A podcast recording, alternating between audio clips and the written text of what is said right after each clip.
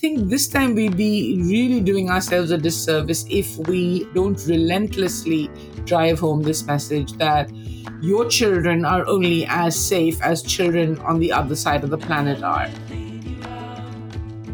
If you've ever been surprised by your own thoughts, well, you're not alone. From the time we're born to the time we die, we spend our lives meeting strangers, including the one within. We also spend our lives learning about many of those strangers and turning them into colleagues, friends, and family. In this podcast, host Charlie Bressler talks with fascinating people on their musings about family, community, work, helping others, and getting to know the stranger inside ourselves. Where do we fit in the world we all inhabit together? Charlie Bressler, the co founder of The Life You Can Save and former president of a large international retail company, investigates ideas that he has been musing on since he obtained his PhD in clinical and social psychology way back in 1984. I met many talented, knowledgeable, and engaged individuals during my two visits to India. But my guest today, Ingrid Srinath, stood out among those exceptional individuals because of her ability to understand, articulate, and place philanthropy within our current political and economic context.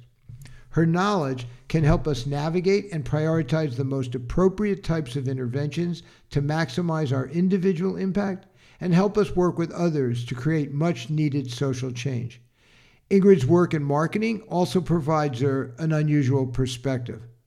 Until recently, Ingrid has been director of the Center for Social Impact and Philanthropy at Ashoka University in India. This is the first academic center focused on enabling philanthropy for social impact.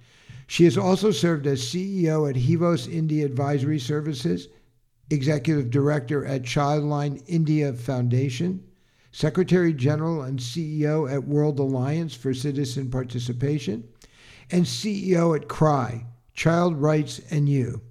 I am so pleased that Ingrid has agreed to speak to us today. I am confident that you will find her as interesting as I do. Well, it's a real pleasure to welcome you, Ingrid. When we met for the first time in Mumbai several years ago, I felt a connection that I didn't really feel that much when I was in India because of all the cultural differences. But immediately I felt a connection and I really enjoyed our time together. I very much appreciate your coming and talking to our audience, who I think will find uh, your story and your ideas really fascinating. So, thank you very much. Thank you for having me, Charlie. It's, it's lovely to reconnect. Yeah, same here. Let's bring the audience a little bit closer to your personal story. So, if you could just share kind of your background and history and what's brought you to where you are, wherever you would define that as being at this point, I think our audience would love to hear it. I was raised in a Catholic family in South Bombay, where I have to say I enjoyed a pretty comfortable and almost idyllic childhood. Uh, my dad was a journalist. My mom worked in the corporate sector, and I had two siblings. Um, and I think, uh, unlike m- most Indian households, I want to say, ours was very, very egalitarian in terms of gender roles, in terms of the kind of discussion, debate, opinion, opinionatedness, if you will, uh, that uh, children and adults both had around the breakfast table or the dinner table. Partly, of course, because my dad was a journalist. And so, you know, current affairs and politics and culture were just what we spoke about every day. To put this contextually, what years are we talking about here? So I was born in 1962. So I'm exactly 60 years old. And so this would have been sort of the 60s going up, going through to the early 80s, really. Mm-hmm. Um, this is, of course, I mean, you know, this is as privileged in some senses as an upbringing in in India can get, especially if you're female, because as you know only too well, we are a country that is extremely hostile to girls and women. There's everything from female infanticide and feticide to all forms of neglect, all forms of exclusion, all forms of discrimination that young women in India face. And I mean, for me, those were not even barriers I was aware of really till I left home both at home then and you know in in the convent catholic convent school that i attended i think looking back now my formative experiences were really grounded in values like justice and equity, but equally in the belief that power and power structures are reasonable, that they can be negotiated with, that they don't have to be blindly complied with or feared in any way, which I think is also very, very different from the sort of authoritarian childhoods that many children in India, even today, uh, are subject to. I went on then to study uh, economics and statistics at Bombay University and then did my MBA from the Indian Institute of Management in Calcutta. I started my professional life in advertising. And mainly, I think I was drawn to it because of the constant novelty and variety it offered. I mean, I sometimes describe myself as a as a superficial person, and I think that you know ability to be talking banking in the morning and detergents in the afternoon, and going to a film shoot in the evening really suited my personality. But also, again, when I sort of now retrofit a logic, uh, I think it gave me one skill that is incredibly useful that I found incredibly useful when I came to the nonprofit sector. And that is the ability to align people with very, very different interests and motivations around a common shared goal. So in advertising, this would be the creative people who are motivated by, you know, just trying new things and winning awards and that sort of stuff with the bean counters who were looking at profitability and billings and revenue and so on. But the ability to get these very, very different groups of people to find common purpose, I think was the role of an account management person in advertising. I didn't know it at the time, but it was really fantastic preparation for work in civil society where you're constantly having to bring about consensus among very, very different people.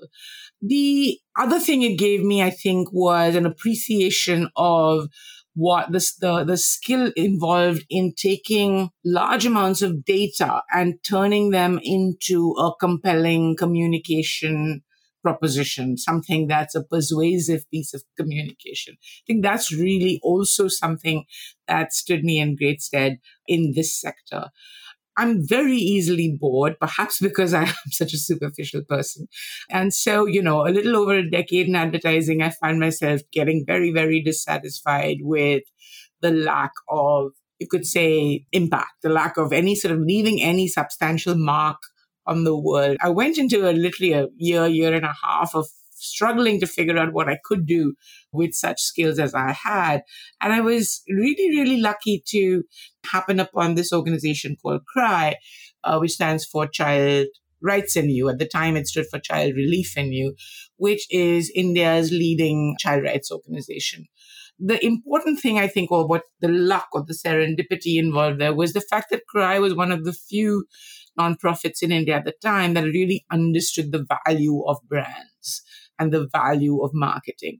And so we, I mean, I could actually add value to what they were doing. And what we were able to do in the decade that I spent at CRY, eventually as its CEO, was to completely re-engineer those fundraising systems and those donor management systems to build, you know, innovation, resilience, spectacular uh, levels of growth over that period. What that allowed us then was the autonomy or the freedom to become much more rights oriented, much more advocacy driven. And so we were able to convene a coalition of organizations across the country to actually get the Constitution of India amended to make education a fundamental right. But then again, you know, 10 years on, I was back to my usual problem with boredom.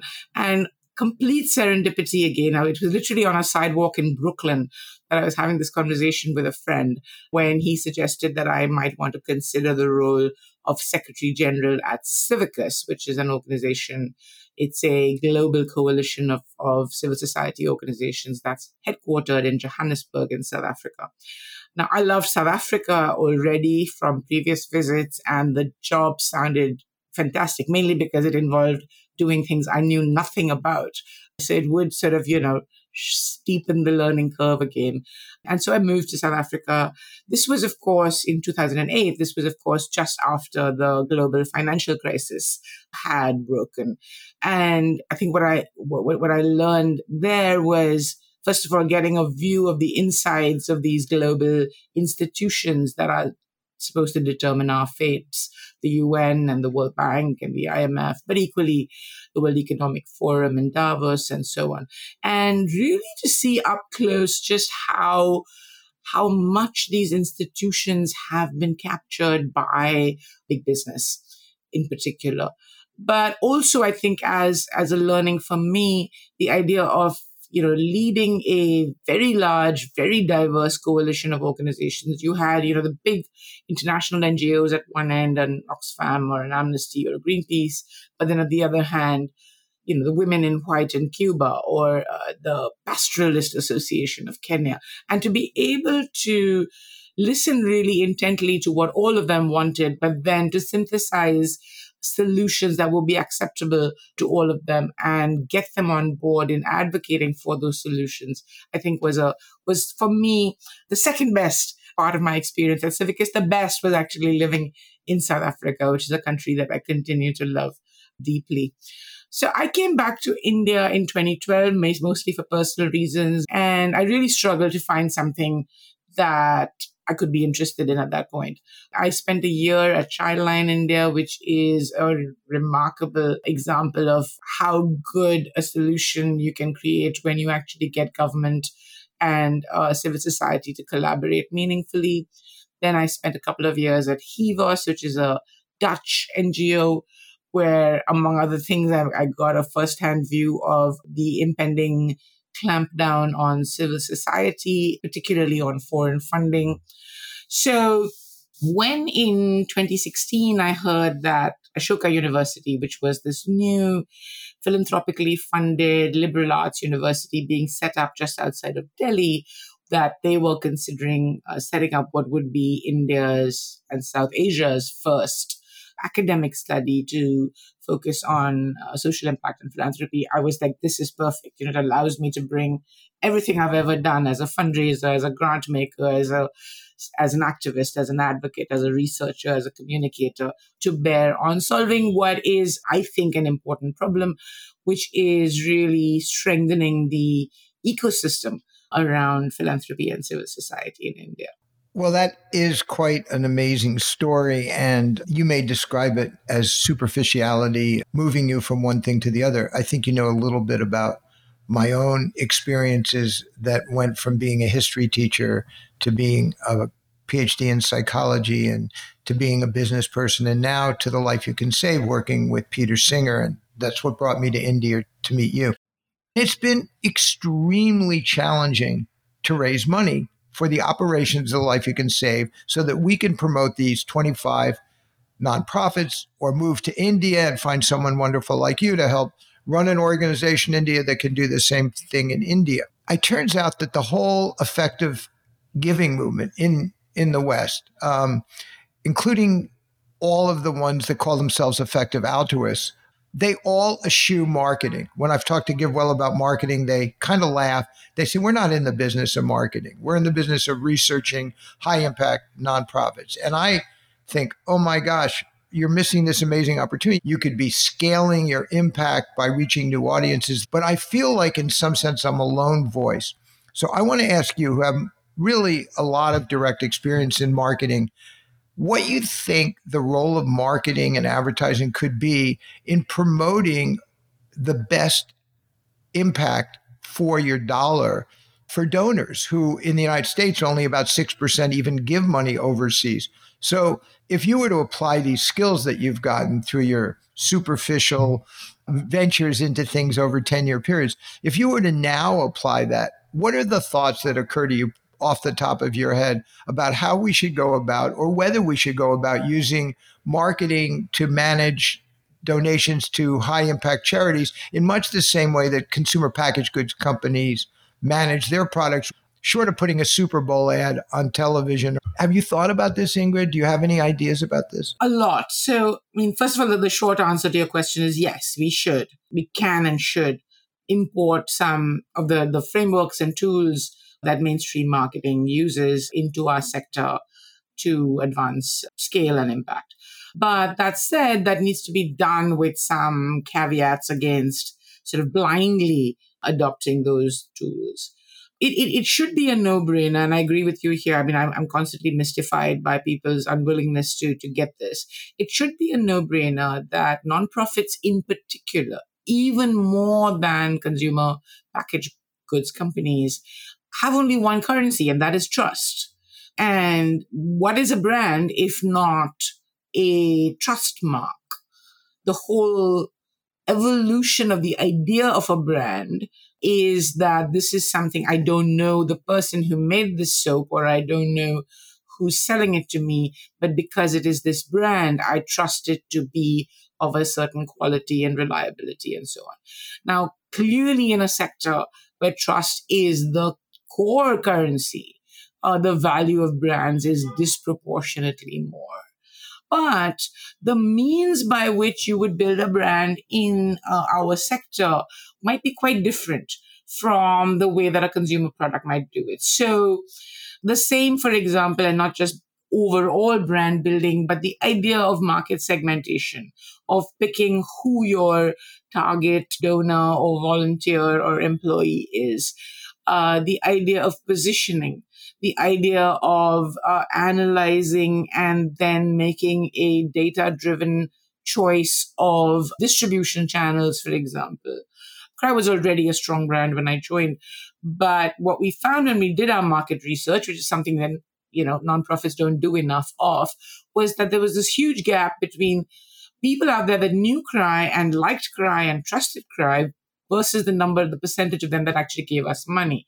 And the, the gap was not one of credibility or trust. The gap was one of convenience. So we really had to completely rejig our distribution channels in order to capitalize on the goodwill that the brand enjoyed. And of course, in the process, also strengthen the brand. I found social media hugely beneficial in attracting media attention to the issues that I think are important that I would like to see amplified in the media. I watched a couple of weeks ago, Charlie, a live demo that just blew my mind. This thing combined machine learning with new artificial intelligence tools like ChatGPT and DALL-E and so on to first identify which demographic was the one most likely to be interested in this particular cause, then to craft at least a, a draft communication that would appeal to this demographic, down to even picking the images that the artificial intelligence suggested might be the most appealing to this demographic. And it did this in less than five minutes. So every tool out there that's currently benefiting for profit marketing is something that we could and should be profitably using in our sector if we intend to achieve the sort of scale of impact that we need to achieve to address these wicked, wicked problems that we're dealing with. I remember being incredibly ill years ago. My temperature was 40 degrees, that's 104 for those who may need a Fahrenheit conversion. I was so heavily congested that when I coughed, I would struggle to catch my breath. My bank account was in the negative, so there was no money for doctors or medication. I had no gas left in my car, and all I had left to eat was yogurt. The fear and helplessness that I felt in that moment was very real. I'm incredibly grateful to say that situations like this are no longer a reality for me but there are millions of people living in situations that are far worse than the experience I just described. Hi, my name is Stacey Black. I'm the Deputy Director at an organization called The Life You Can Save. We provide donors with a vetted list of charities that are proven to be highly effective in helping people living in extreme poverty. To view a list of these charities, to receive a free book, or assistance in making a donation, please visit thelifeyoucansave.org slash musings. When you look at the world today, what do you think the three to five most significant problems that we're facing in the world, whether it's in India or whether it's in the world in general, that you see macro problems? If I had to pick five, I would pick inequality, the climate crisis, the corporate takeover of both mindsets and institutions, shrinking space for democracy, the, the democratic recession, let's call it, and, and the shrinking space for civil society. Those would be the five top things that I would I would list. For me, despite sort of, you know, being a person of color, a woman, growing up in the global south, I, I clearly see how I have been a beneficiary of really multiple systems of privilege that give me so many, so many advantages. But equally, thanks to the work I've done, I've had the privilege to work across sectors, business, civil society, and the academy. The diversity of this, this experience, it gives me, I think, a rare perspective to be able to join these dots across these uh, these issues. And it, it should be clear, I think, but apparently it isn't, that we actually don't stand a chance of, of staving off the climate crisis if we don't tackle inequality, for example. Because to the to the greater the inequality, the greater we need GDP to grow in order that the poorest are, are not uh, below the survival limit. Uh, the more equal that distribution is, the less we would need to grow, the less we would need to pollute, emit, etc., uh, etc. Et the same with gender, the, the, the, the same with, with race and with caste in India. The fact that we're excluding such large pools of talent from bringing their, their talents to bear on solving these problems, I think should be apparent to most people. But also when you look at sort of more proximate causes like education, like health, like livelihoods, it should be clear, I think, to most people that we're not going to make headway on those, or at least we're not going to make long lasting impact on those if we don't have, for example, a well resourced, protected, resilient civil society. We're not going to effect, I mean, if you look at what's happened in China recently, whether that's with big business or whether that's with COVID, you're not going to be able to address any of these complex 21st century problems without functioning democracies. Do we start micro or do we start macro? And I'm actually thinking of you specifically, as well as how the life you can save should proceed, because one of the purposes of this podcast is to help people understand the dilemma that the life you can save is in, but in a much broader context. I'm trying to think from a marketing perspective of ways of capturing this idea of my home is your home, your home is my home, without challenging people's notions that charity begins at home, because I'm constantly running into that. What do you think of somehow trying to get people to overcome not their bias that charity begins at home, or, and again, the word charity in itself is very uh, paternalistic, but that helping or empowering begins at home, but challenging it from within and getting people to redefine what home means. Do you think there's something there? So I think, you know, if there was one lesson we could take away from the pandemic, it's this one, right? I mean, because you, you, you saw how the whole world was brought to a standstill by a virus that traveled across every continent within days. And that the, you know, the fact that we, that you sitting in, in Washington are only as well protected as our public health systems here in India allow us to be in terms of de- early detection, genome mapping, etc., etc. And so that you have an interest in ensuring that we have here in India at least some basic public health uh, services that will allow you to be safer, more prosperous, healthier, all of it. What is mystifying to me is how quickly we seem to be forgetting those lessons of the pandemic and moving as quickly as we can back to whatever we defined as businesses as, as usual. I think we made a similar mistake at the end of the financial crisis where we really didn't pursue the the clear disparities that that thing threw up in terms of really the corporate takeover uh, of governance.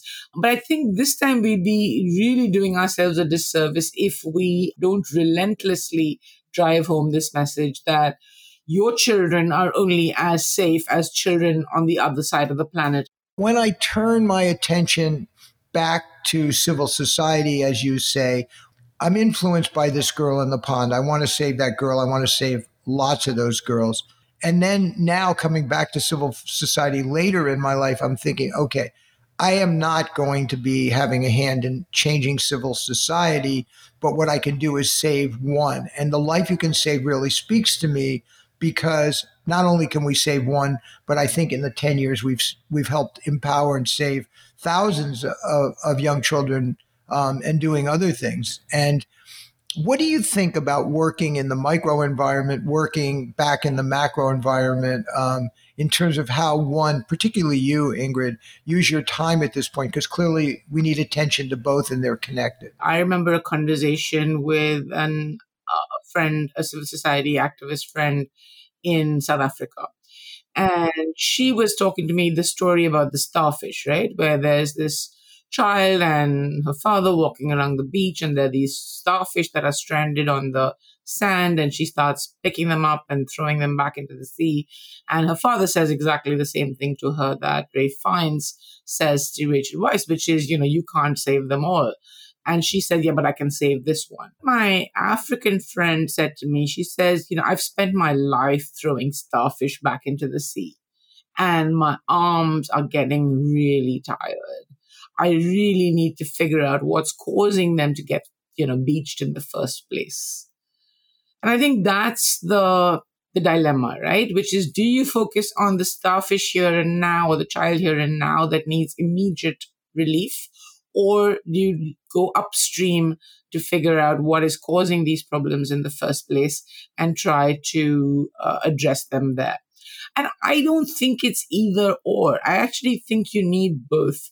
I don't think your upstream actions are going to be effective uh, or relevant even if they aren't informed by that direct delivery of services in the here and now. I think you need to do provide the relief here and now. Your experience doing that, your learning doing that is then what informs your advocacy for policy change, for example. How do you ensure that the policies you're advocating for are actually relevant to the people that are dealing with these problems. So I think it's it's a you need to do both, uh, and then you move even further upstream and you say you need to build the institutions uh, that can um, provide the knowledge, the data, the build the networks that allow for uh, advocacy to be more effective, for people to learn from each other. So there's a it's a three tier process, I think. There's direct service delivery in the here and now. There's policy change uh, at the next level. And then there's ecosystem building to ensure that the other two are relevant and sustainable and, and well, well informed. And I can't see these as being either or. They feed off each other. They're all amplified by each other. They all need each other in order to be more effective. Very well answered. I, I, I, think you're, of course, I agree with you. I also think about what am I going to do at my age individually and who can I reach out to at each of these levels. I'm thinking that even in India, where I, I'm not so familiar, but I think of two problems we address through our charities uh, at the Life You Can Save. There are nonprofits working on vaccine distribution, which is very important for these children under five. And there are nonprofits in, in, that are working on food fortification. We have Project Healthy Children. And perhaps the link in India, and you know this way better than I do, might be what you do to try to deliver those programs through various state governments, particularly the ones that are more inclined to do that kind of thing and to work with a nonprofit that's very clever at doing it. And the more you can learn in that, the more you can spread it to other states and maybe even to the national government. I learned in India, at least it seemed to me, that we need to work uh, with nonprofits, but working also for scale with state governments. Is that correct? So, yes, um, you need to work with individual nonprofits. And within the nonprofit, you need to not just fund program uh, delivery, but you know, building that nonprofit institutional strength. So that's capacity building, technology, reserves, financial resilience, all that stuff. Then you need to ensure, I think, that nonprofits can build networks and coalitions that can deliver the kind of advocacy that then moves government policy. I think what you want to guard against is philanthropy that weakens communities' abilities to seek solutions for themselves. I think if your philanthropy, if your partnership with government is letting government off the hook in terms of its accountability to its citizens, or if it is substituting government, what, what government should be doing. So really substituting what are citizen entitlements with, you know, charity, uh, for lack of a better word, then I think uh, you may be exacerbating a problem rather than solving it. Hi, I'm Roy Head, the CEO of Development Media International. You're familiar with ads that sell products like shampoo and beer and medications. Well, we make ads too, but our radio and television actually save children's lives. They're scientifically evaluated and they're aired on radio stations in sub Saharan Africa, encouraging mums to bring their young children and babies suffering from severe diarrhea or malaria or pneumonia for life saving treatment in community health centres and hospitals. The Life You Can Save has been instrumental in raising funds to support our work. Please visit thelifeyoucansave.org forward slash musings to find out how to save lives. The Life You Can Save is trying to become a trusted brand in India. One of the things I'm hoping for over the next 10 years is that we're able to identify an increasing number of those nonprofits that work across those ultimately three levels that you're talking about. Coincidentally, I had this conversation just yesterday with an online giving platform in India. Yes, the more information you can gather about nonprofits that will allow donors to make more informed choices about these nonprofits and to, to do to contribute with with a sense of confidence that you know, their money is not going to be stolen, that it's going to be effectively used to create impact. That's all good. But what if you design those systems in a way that they also provide nonprofits with the diagnostics they need to strengthen their systems and to improve their impact. So rather than this being a measurement system designed only for donors? What if you were to design a measurement system that also empowers nonprofits? Then you would have, I think, a much, much more powerful engine of impact than just the one or the other. Is this Give India? This is Give India, yes. Imagine, Charlie, if each nonprofit had a little dashboard that they could look at, that they would say, look, when it comes to your adoption of technology, you're in the 40th percentile of organizations like you. Uh, whereas in your communications, you're at 95th percentile. Imagine if I could literally see that changing in real time and experiment with things and, and try to improve my scores on each of those things, not just because they get more money, but because they actually allow me, the nonprofit, to use those resources both more efficiently and more effectively. I think that Give India is doing a great service, and this is a wonderful way to help them rethink what they're doing. What I struggle with with Give India is they have so many recommendations. How do they do a proper vetting or how do they help the nonprofits? What can you do when you have so many? I do think that your advising of Give India is important because they are currently sort of the place people go who are interested and how we can get the wealthiest people in India interested in helping an organization like Give India get better because it does take resources in order to do that. I want to just before we end, I want to turn to a few more personal questions. One is Do you have any projects that are currently in process that you're wanting to talk about? Or are you also just wanting to talk about getting some more space in your life? There are two questions that are interesting. Here. They're not yet projects, they're just questions I'm thinking about. Uh, one um, is the question of the way I'm framing it is how do we return civil society to citizens? Both civil society and philanthropy to citizens. Because what's happened, certainly in India over the last 20 years or so, is both philanthropy and civil society have sort of become a bit remote.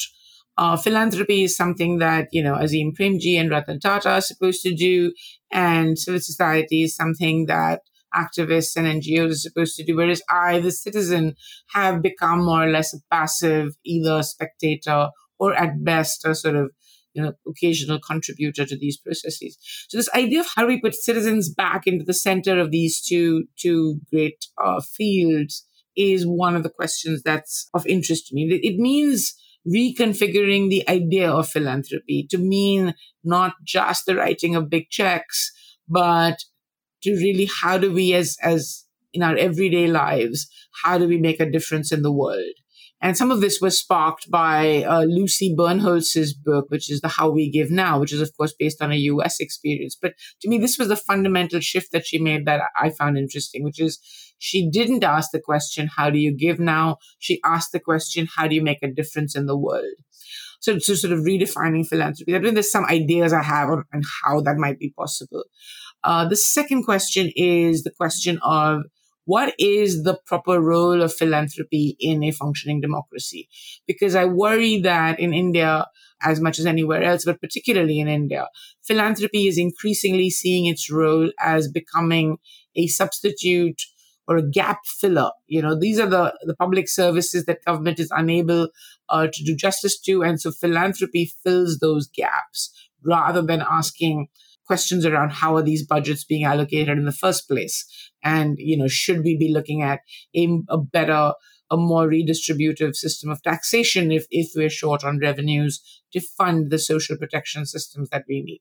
So uh, these two questions are the ones that I'm thinking about. This this is of course all, all uh, competing with both my superficiality as well as my current. I, I really don't want to manage anything. I'm so done managing things. And I've been managing things one way or another for the better part of 35 or 36 years, and it's exhausting. Um, so I need to really find, I'm, I'm, seeing my role more as an instigator here, somebody who can, can catalyze people into taking on bits and pieces of these puzzles uh, and helping to solve them.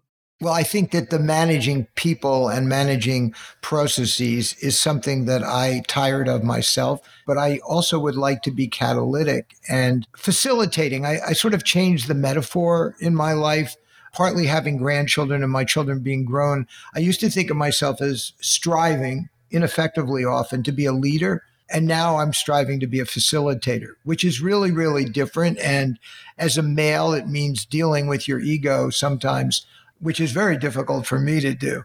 I may try to get some of your uh, catalytic energy. Let me just end right here on this question, which I'm asking all of our guests, and maybe I'll string them together one day in an episode with the answer. What does it mean to you, Ingrid, to live a moral life? So, I'm not a religious person, and um, I'm actually quite wary about any sort of, you know, prescriptions around uh, morality.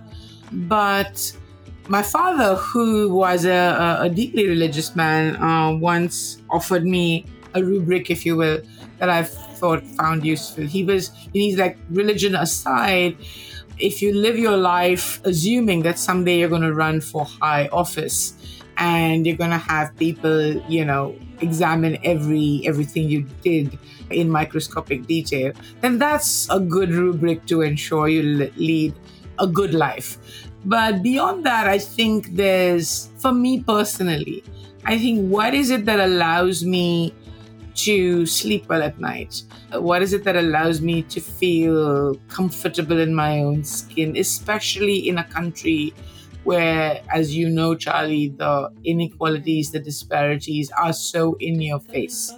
And so, you know, what is it that allows me to look at that child living on the street or speak to that woman that's working four jobs a day to just to feed her children and and feel comfortable in my skin. I think that for me is a moral life. Well, I think listening to you today will help citizens be more optimistic about their ability to affect things in a world in which all of us are feeling quite powerless, I think, much of the time. And you are inspirational in spite of what you may think of yourself in allowing us to feel like we do have the power to make a difference, maybe not make the difference, but to make a difference as citizens. And if we can, as citizens, connect with one another across all the various sectors and recapture democracy and civil society. And I really appreciate your spending this time with us. It's been fascinating for me. I knew it would be interesting.